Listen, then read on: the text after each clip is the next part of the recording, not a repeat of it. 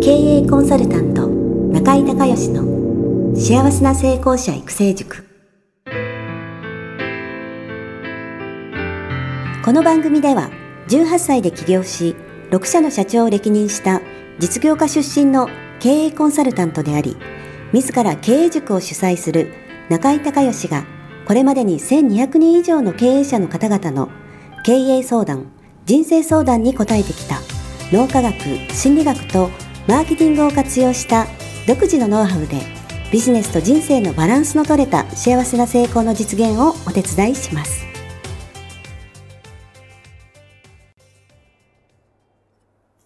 リスナーの皆さん、こんにちは。経営コンサルタントの中井隆義です。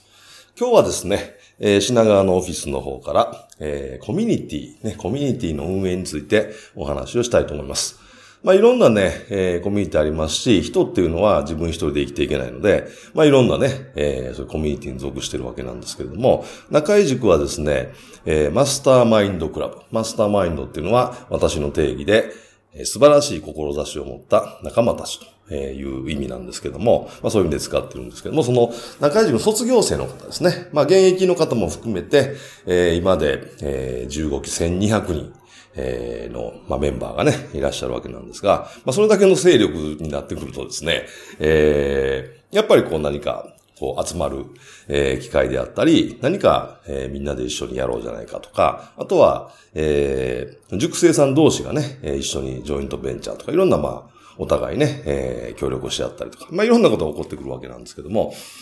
あのー、今から12年前にね、中井塾を立ち上げた時に、実は、えー、この1000人のコミュニティを目指そうと。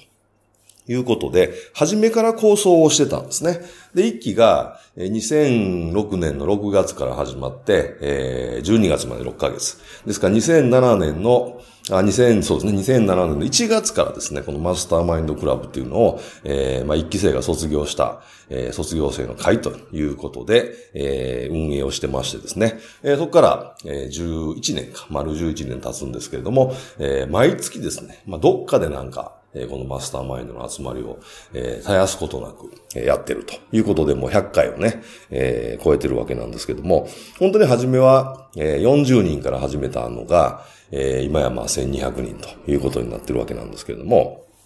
やっぱりね、これにはいくつか、えー、秘訣というかね、えー、勝手に1000人にね、勝手に40人の1000人にならないわけですから、えー、ありましてですね。それは、えー、中井塾を作るときに、えー、中井塾のまあ、えー、コンテンツを作ったり、いろいろテストマーケティングしたりということで2年間かけて作ったんですけども、その時に同時に、このマスターマインドクラブの、えー、コミュニティのですね、えー、企画もまあいろいろ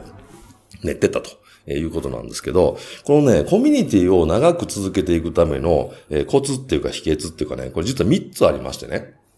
で、1つが、やっぱり学びなんですよね。中井塾っていうのはまあ経営塾ですから、えー、自分自身をですね、その経営者としてもっとより高めたい。そして、えー、幸せと成功を両立してですね、えー、自分だけじゃなくて自分のお客さんや、ね、えー、パートナーや、それから自分の家族や、まあ友達や、いろんな人を幸せにしながら、えー、みんなで成功して、えー、いい世の中を作っていこうっていう、まあ壮大なビジョンに基づいてやってるわけですから、やっぱり学びとか成長ね、えー、これものすごく大きなポイントで、もともと、だから学びと成長ということで学びに来られるわけですから、ここは外せないですよね。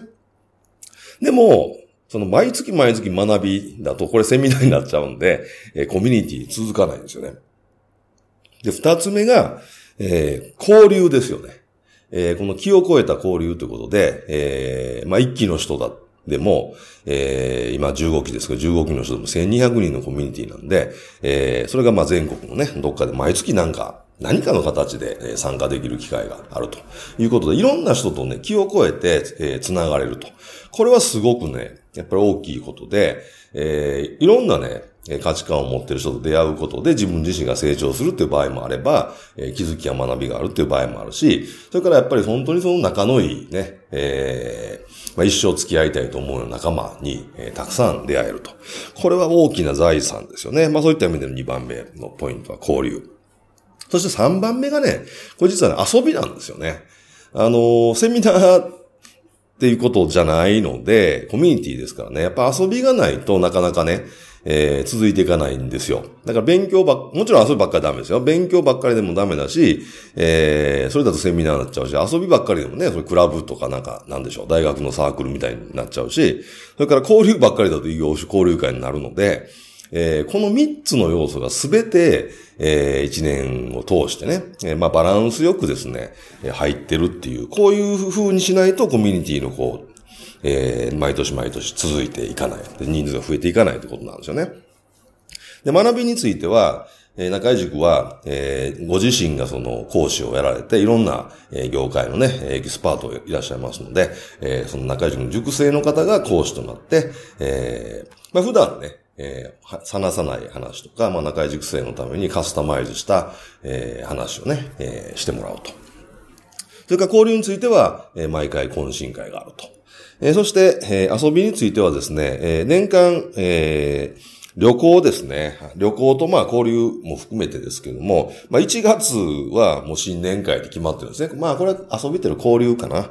で、2月は、えー、毎年沖縄旅行っていうの決まってましてですね、これはもうあの、私が愛するですね、阪神タイガースの、えー、キャンプが2月に沖縄ね、えー、宜野座村でありますので、そのキャンプを見に行く、えー、のにですね、まあ、便乗してもらって、えー、沖縄2月、もう暖かいですから、ゴルフしたりとか、えー、まあ飲み会やったりとかね。それからまあ沖縄も、えー、中塾のメンバー今もう12以上いますので、そのメンバーが集まったりとか、えー、いうことで、えー、まあ2月は沖縄旅行と。それから8月は、えー、新潟県のね、長岡の花火大会、これもう日本一というか世界一の、えー、花火大会と言われてるんですが、まあ実際にね、その使用される火薬の量が世界一らしいんですけども、えー、2時間ですね、えー、たっぷりと花火が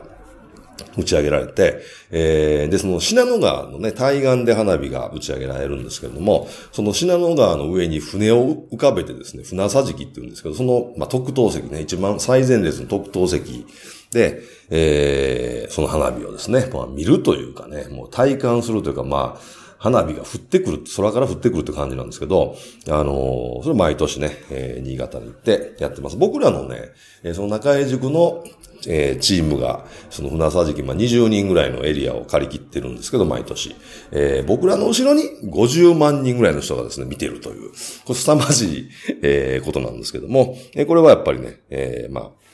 あ、遊びっていう意味ですごく大事にしてます。で、12月は、えー、まあ、忘年会なので、これもま、交流ですよね。で、12月はね、あの、東京で、えー、毎年違う場所でやってるんですけど、おしゃれなレストランね。えー、おしゃれなレストランで、おしゃれをして、えー、その、忘年会に参加する。ただのその飲み会、普段のね、え懇親会とかなくて、えー、ドレスコードが、えー、決まってましてですね。まあ、おしゃれをして、えー、そういう場に出るってことも、これ非常にね、やっぱり大事だと思いますので、まあ、そういう企画してます。えー、それから、春と、えー、秋にはゴルフコンペですよね。えー、これ何月っていうのはちょっと流動的なんですけど。だからそういう意味ではね、1月に、えー、新年会やって、2月に沖縄のえー、旅行に行って、で、まあ、4月ぐらいにゴルフコンペがあって、8月に、えー、長岡の花火大会があって、秋ですね、10月ぐらいにまた秋のゴルフコンペがあって、12月に、えー、忘年会ということなんで、半分ぐらいがね、えー、ちょうど半分ですかね、交流と遊びなんですよね。で、あと半分ぐらいはいろいろ、えー、勉強会、まあ、最新のマーケティングの、えー、情報であったり、えー、それからね、えー、セールスのスキルを、えー、磨くであったり、えー、それから、えー、まあメディアのね、いろんな活用の方法であったり、その実際にまあ学んでビジネスに役立つことが半分ぐらいで、で、あとの、えー、4分の1、4分の1がその交流と、えー、遊びと。で、こういうのがね、えー、まあバランスよくこう、メニューとして、プログラムとして、えー、ずっと続いてるので、やっぱり人がこう来続けるっていうね、えー、っていうのが、あの、コミュニティのやっぱり運営の方法、方法っていうか、うま、長く続けていくね、え、方法だと思います。で、あの、100%ではないんですけど、まあどうでしょう、95%ぐらいは、えー、中井塾のコミュニティなんで私が参加してます。もう、もうちょっとかな。えー、年に1回ぐらいね、えー、ちょっとお休みしたりすることもあるんですけど、でもまあまあ、それぐらいだったらね、えー、塾生の方が、まあ、盛り上げて、えー、やっていただけるんで、えー、でもまあ、あのー、私に会いに来たいっていう方もね、その、そのさ、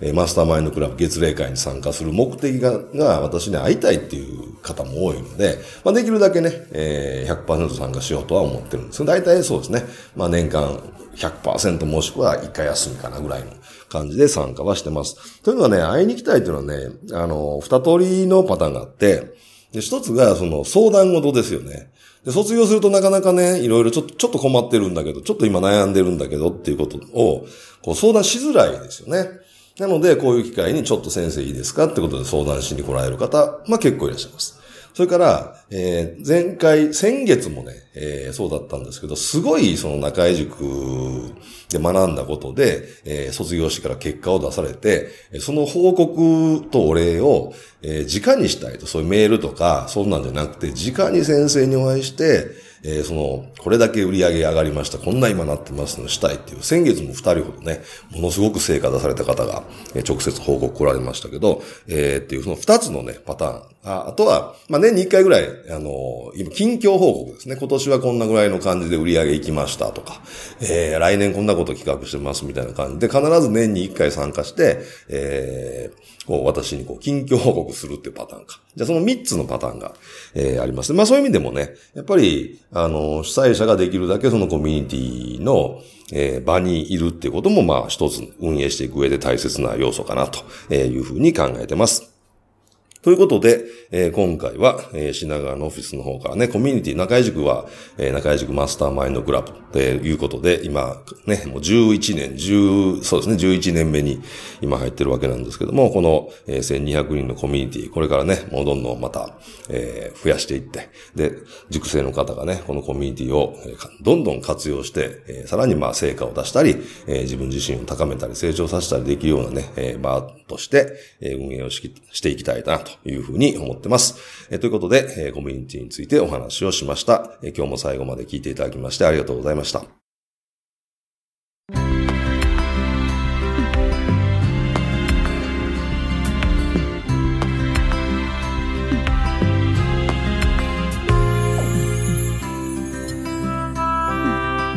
今回の番組はいかがだったでしょうか？